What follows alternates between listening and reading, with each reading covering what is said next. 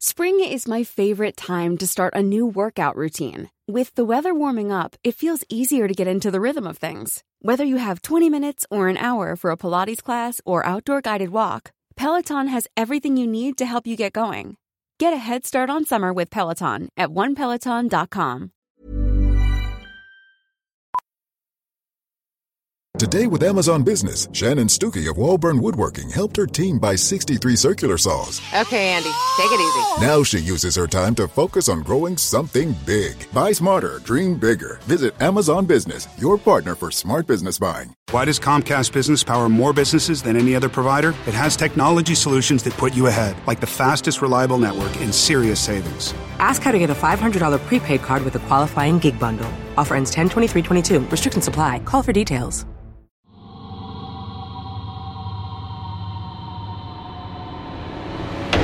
Kaluluwa ng Kalikasan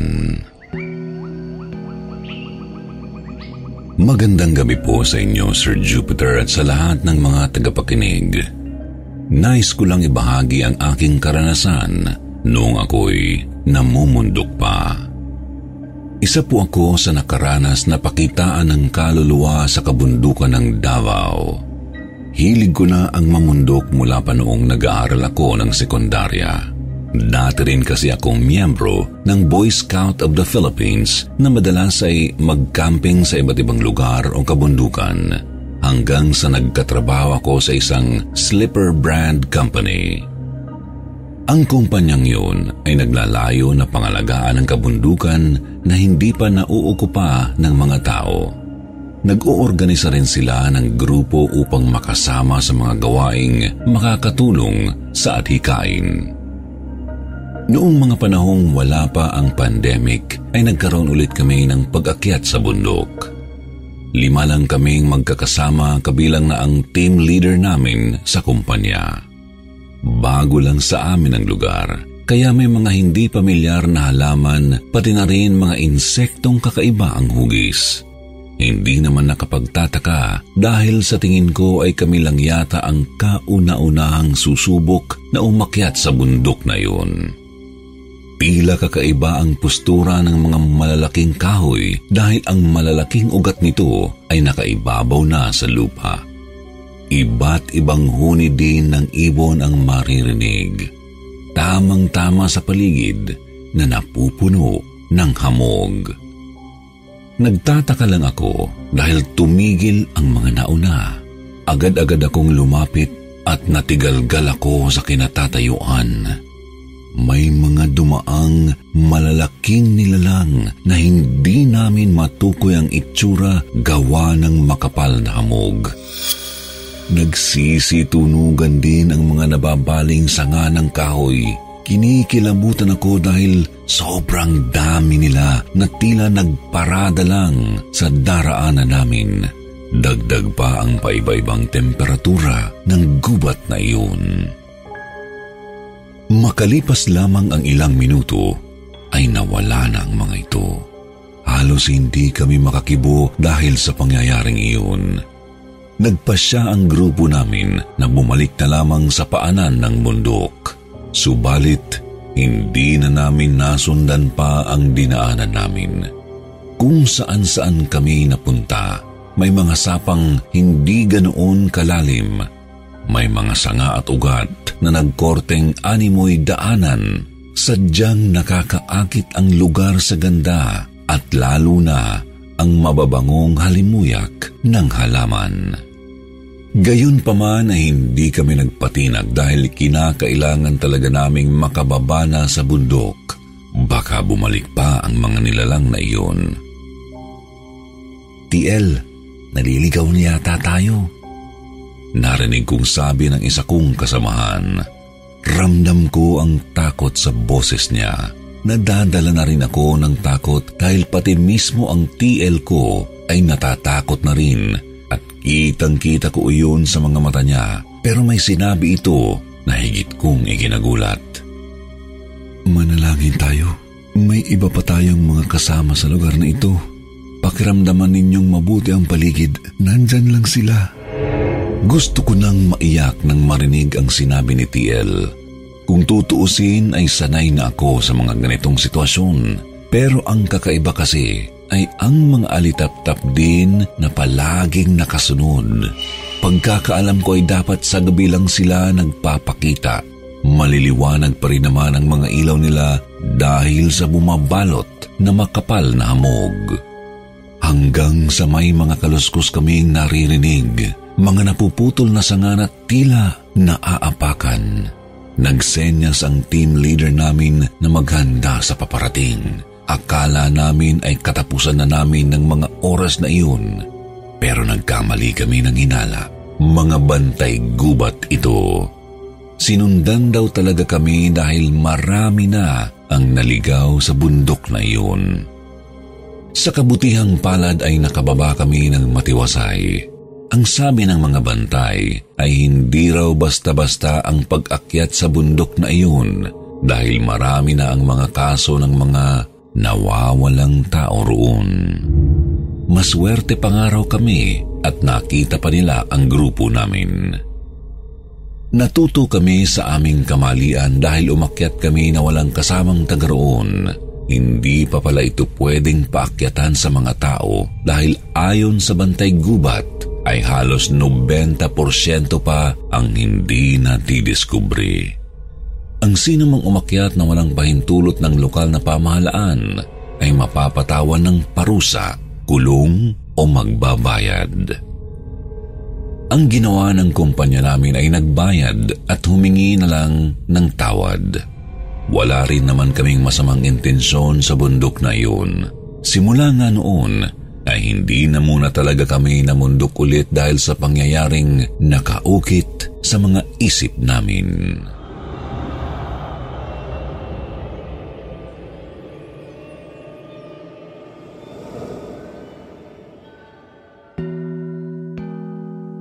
Totoo pala ang sanib.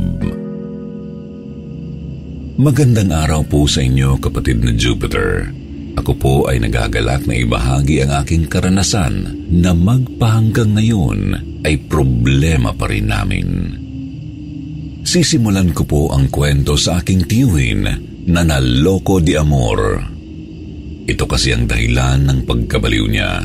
Simula kasi nang dumating siya sa bayan namin ay nakilala agad niya si Dayan. Napakaganda nito at lahat ng lalaki ay nabibigani rito. Noong mga panahong iyon ay galante at maporma talaga ang tiyo ko. Galing din ito sa probinsya ng Quezon. Kaya naman siya napunta ng bayan namin dahil ang tatay niya ay dito nakatira na pangalawang lolo ko. Halos walang inatupag ang tiyuhin ko kundi suyuin ang dalagang iyon. Nakalimutan na nga ang tunay niyang pakay kung bakit siya naririto sa bayan. Malaki ang binigay na pag-asa sa tiyuhin ko ni Dayan kaya labis-labis niya itong minahal at saksi kami sa kanilang pagliligawan. Hanggang sa may hindi inaasahang pangyayari ang naganap na ikinagulat namin. Dahil ang babaeng minahal na ng tiyuhin ko ng sobra ay napagalamang. Nabuntis ng amain na kasama nito sa bahay. Ipinagtapat mismo ito ng babae sa aking tiyuhin na hindi na talaga sila pwedeng magkatuluyan pa. Ang sinabi pa nito ay magpapakalayo-layo na sila ng amain para mamuhay na parang mag-asawa at bumuo ng pamilya. Sa tindi ng revelasyon ay nagwawala na sa kalsada ang tiyuhin ko. Gusto niyang patayin ang amain ni Dayan hindi niya kasi matanggap na ipinagpalit lang siya ni Dayan sa matandang hukluban na yun. Marami na rin siyang naibigay rito na halos maubos ang lahat ng tatlong taong inipon na pera sa pagtatrabaho. Lumabas ka! Pistik ang yawa ka! Patyon tagiligaw na gurang ka! Dinig na dinig kong sabi ng tiyuhin ko dahil halos magkakapit bahay lang naman. Ilang araw ding ganoon ang tiyuhin ko. Mabuting at may mga pulis nang rumisponde na nanggaling pa sa Kapitolyo dahil kahit kaming mga kamag-anak niya ay hindi na kinikilala pa. Lumipas ang isang buwan ay hindi na makausap pa ang tiyuhin ko. Hinala namin ay nabaliw na talaga. Sabi naman ng mga matatanda ay may sumanib daw na kaluluwa rito. Siyempre, hindi kami naniniwala dahil kitang-kita naman namin kung paano ito nabaliw. May mga pagkakataon na bigla na lang nangyayakap ng babae kahit mga pinsan niyang babae, kaya ang ginawa ng tatay niya ay sa bukid sila nanirahan para na raw sa proteksyon ng nakararami. Pero may sinabi ang tatay niya na kapag gabi na raw, itong anak niya ay ginagaya ang aso kung papaano ito umalulong, kung paano ito dumumi, pati sa pagkain. Kumonsulta ito sa lolo at lola ko para samahan sa gabi at pagmasdan. Dahil ayaw ko rin namang maiwan sa bahay na mag-isa, ay sumama ako. Pagdating namin sa kubo ay nahabag kami sa kalagayan ng tiyuhin ko dahil nakakadena na ito. Ayon pa sa tatay niya, ay ito na lang ang paraan para mapigilan ang minsang paglabas sa gabi Marami na raw kasing nakakita rito na malalayong kapitbahay sa bukid. Tuwing mapapadaan daw ito ay may kasakasama itong malalaking aso. Alam naman daw ng mga kapitbahay ang nangyari sa tiyuhin ko kaya hindi na lang nila pinansin pa. May pagkakataon din daw na nakakarating ito sa karatig baryo. Ang reklamo ng ilan ay huwag pabayaan na makawala dahil Everyone knows therapy is great for solving problems, but getting therapy has its own problems too, like finding the right therapist, fitting into their schedule, and of course, the cost. Well, BetterHelp can solve those problems. It's totally online and built around your schedule. It's surprisingly affordable too. Connect with a credentialed therapist by phone, video, or online chat, all from the comfort of your home. Visit betterhelp.com to learn more and save 10% on your first month. That's BetterHelp, H E L P. If you're looking for plump lips that last, you need to know about Juvederm lip fillers. With Juvederm Volbella XC and Juvederm Ultra XC, your lip look, whether it's subtle or bold, can last up to one full year with optimal treatment and no additional maintenance. Find a licensed specialist and see if it's right for you at juvederm.com today. That's J U V E D E R M.com. Add fullness to lips in adults over 21 with Juvederm Volbella XC or Juvederm Ultra XC. Do not use if you have severe allergies or a history of severe allergic reactions, or if you're allergic to lidocaine or the proteins used in Juvederm. Tell your doctor if you have a history of scarring or taking medicines that decrease the body's immune response or that can prolong bleeding. Common side effects include injection site redness, swelling, pain, tenderness, firmness, lumps, bumps, bruising, discoloration, or itching. As with all fillers, there's a rare risk of unintentional injection into a blood vessel, which can cause vision abnormalities, blindness, stroke, temporary scabs, or scarring. For full important safety information, visit juvederm.com. Il tumatakbo ito ng walang humpay habang walang saplot sa katawan. Maluha-luha ang tatay ng tiyuhin ko habang nagkikwento sa lolo ko. Kaya nagsuwestyon ang lola ko na baka pwedeng huwag na lang kadinahan dahil hindi raw makatao. Bagkos ay gagawa na lang ng sariling matibay na kubo. Yun nga ang ginawa namin. Nagtulong-tulong kami para matapos agad ang sariling kubo nito. Inabot na kami ng hapunan nang matapos ang kubo. Pagkatapos naming maghapunan ay inilipat namin ang tiyuin ko. Sobra nga kaming nagtataka dahil hindi naman ganoon kabayolente ang tiyuhin ko ng mga sandaling iyon. Ang sabi ni Lolo Simon na tatay ng tiyuhin ko ay baka raw natatakot sa amin. Lalot ang lolo ko ay malaking tao rin. Pero ang mga sumunod na pangyayari ang nagpatindig sa balahibo ko. Ang tiyuhin ko ay nagsasalita ng iba't ibang lengguwahe. Hindi rin namin ito maintindihan dahil sa mabilis na pagbigkas ng pagsasalita. Bagaman wala itong ginagawa ay masasabi ko talaga na kakaiba na siya. Nakakatakot ang itsura Nanlilisik din ang mga mata na parang luluwa na sa talukap nito. Minsan pa'y bumabalik sa lingwaheng Tagalog. Natatandaan ko pa ang mga binabanggit nitong lugar. Tao, araw sa kalendaryo, taon at mga pangalan. Marlika ang tao noong wala si Emilio Aguinaldo. Marlika ang tao noong wala si Andres. Katuwang ko ang katipunero sa Paco, Maynila. Demonyo ka! Demonyo ka!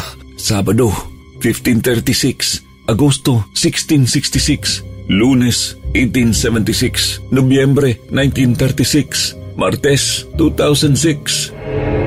Bagamat magulo ang mga pangungusap at parang naghalo-halo na, kahit papaano ay natandaan ko talaga ang iilan.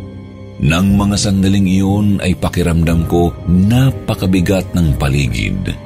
Kinakausap na siya ni Lolo Simon na tumigil na sa mga sinasabi. Naiinis na rin ang lolo ko dahil walang tigil talaga itong nagsasalita. Nakakatakot talaga dahil parang sumasabay pa ang mga aso. Umaalalong ito habang nakatingin sa direksyon ng tiyuhin ko. Hindi naman nila alaga ang mga ito basta ay naroon lang na animoy palaging nakabantay sa tiyuhin ko. Kinaumagahan nga ay pumunta si Lolo sa kaibigan niyang may alam din sa panggagamot, hindi lang sa karamdaman, kundi maging sa pag-iisip. Nang dumating na ang kaibigan ni Lolo, ay sinabi agad nito na may mga nagtatahang kaluluwa sa katawan ng tiyuhin ko. Hindi lang daw niya matukoy dahil sadyang marami ito. Ang dalawa kong lolo ay nag-alangan pa sa sinabi ng kaibigan nila dahil pinagpipilitan nga nila na naloko di amor lang ito. Ayon pa sa kaibigan nila, ang mga wala na sa isip ang madalas saniban ng mga kaluluwa pagkat nalulupig ang lakas nito bilang tao. Ginamot pa rin ito ng kaibigan nilang manggagamot. Gusto lang daw niyang isarado ang pinto ng pandama para raw hindi napasukan pa ng mga ligaw na kaluluwa. Hanggang ngayon po ay ganoon pa rin ang tiyuhin ko. Sinubukan naming dalhin sa mental hospital dahil yun din ang payo ng kaibigan nila lolo na manggagamot. Pero hindi naman sapat ang pera namin para sa mahabang treatment kaya nananatili pa rin na baliw ang tiyuhin ko. Pasalamat na rin kami dahil hindi na ganoon kalala.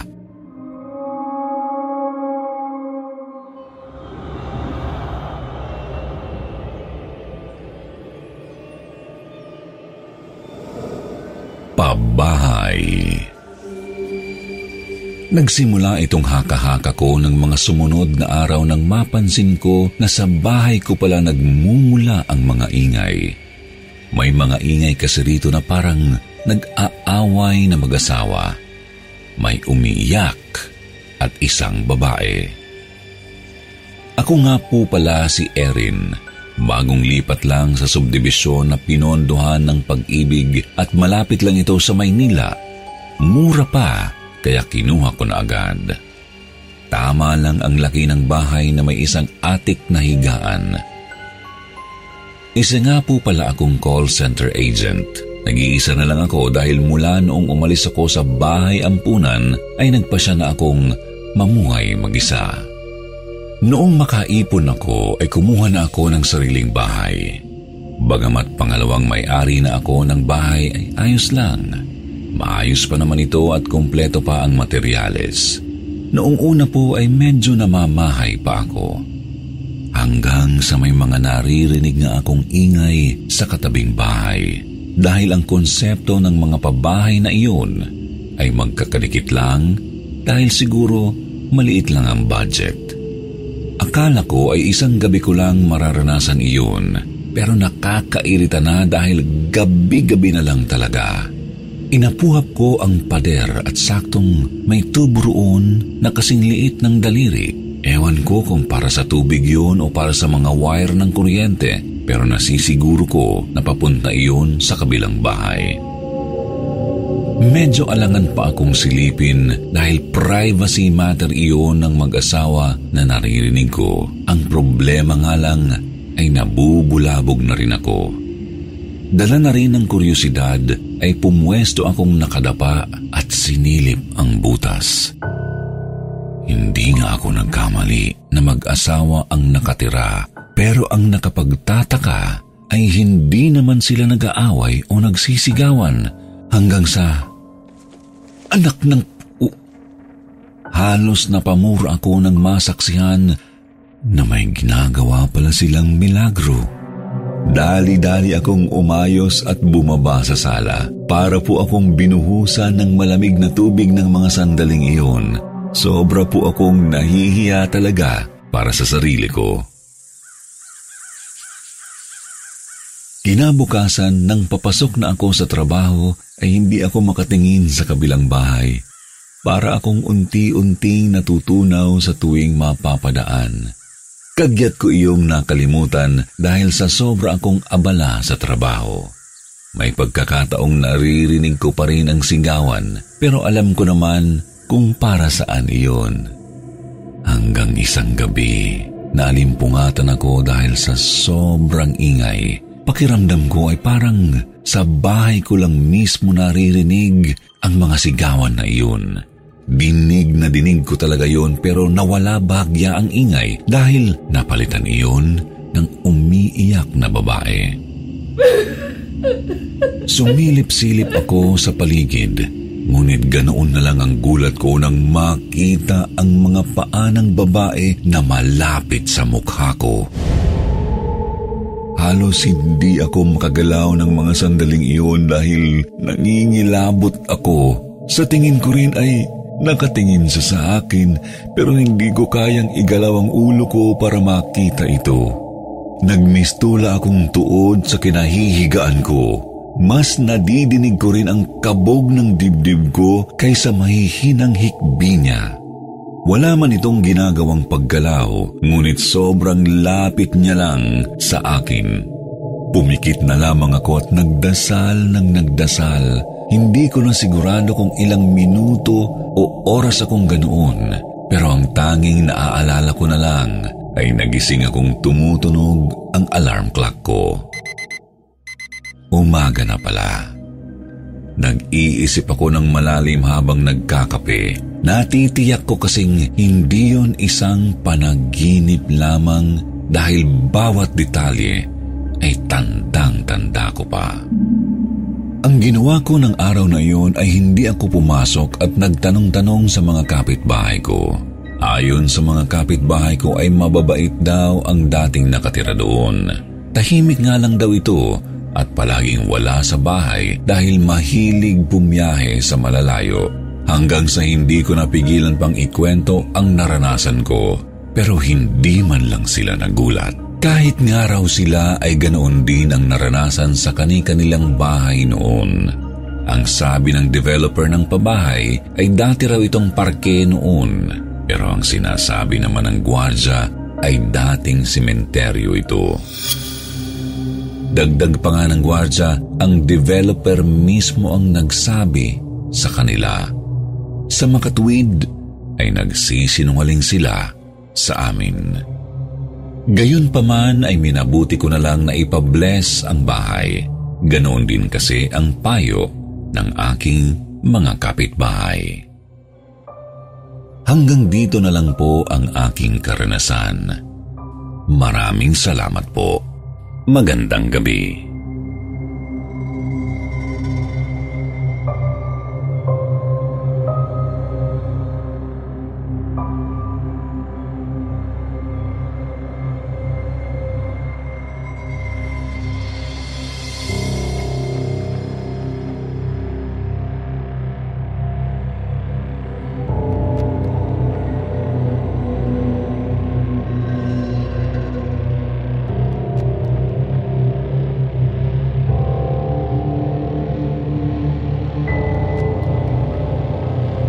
Why does Comcast Business power more businesses than any other provider? It has technology solutions that put you ahead, like the fastest reliable network and serious savings. Ask how to get a $500 prepaid card with a qualifying gig bundle. Offer ends 10 23 22. Restrictions apply. Call for details. Hi, I'm Daniel, founder of Pretty Litter. Cats and cat owners deserve better than any old fashioned litter. That's why I teamed up with scientists and veterinarians to create Pretty Litter. Its innovative crystal formula has superior odor control and weighs up to 80% less than clay litter. Pretty Litter even monitors health by changing colors to help detect early signs of potential illness. It's the world's smartest kitty litter. Go to prettylitter.com and use code ACAST for 20% off your first order and a free cat toy. Terms and conditions apply. See site for details.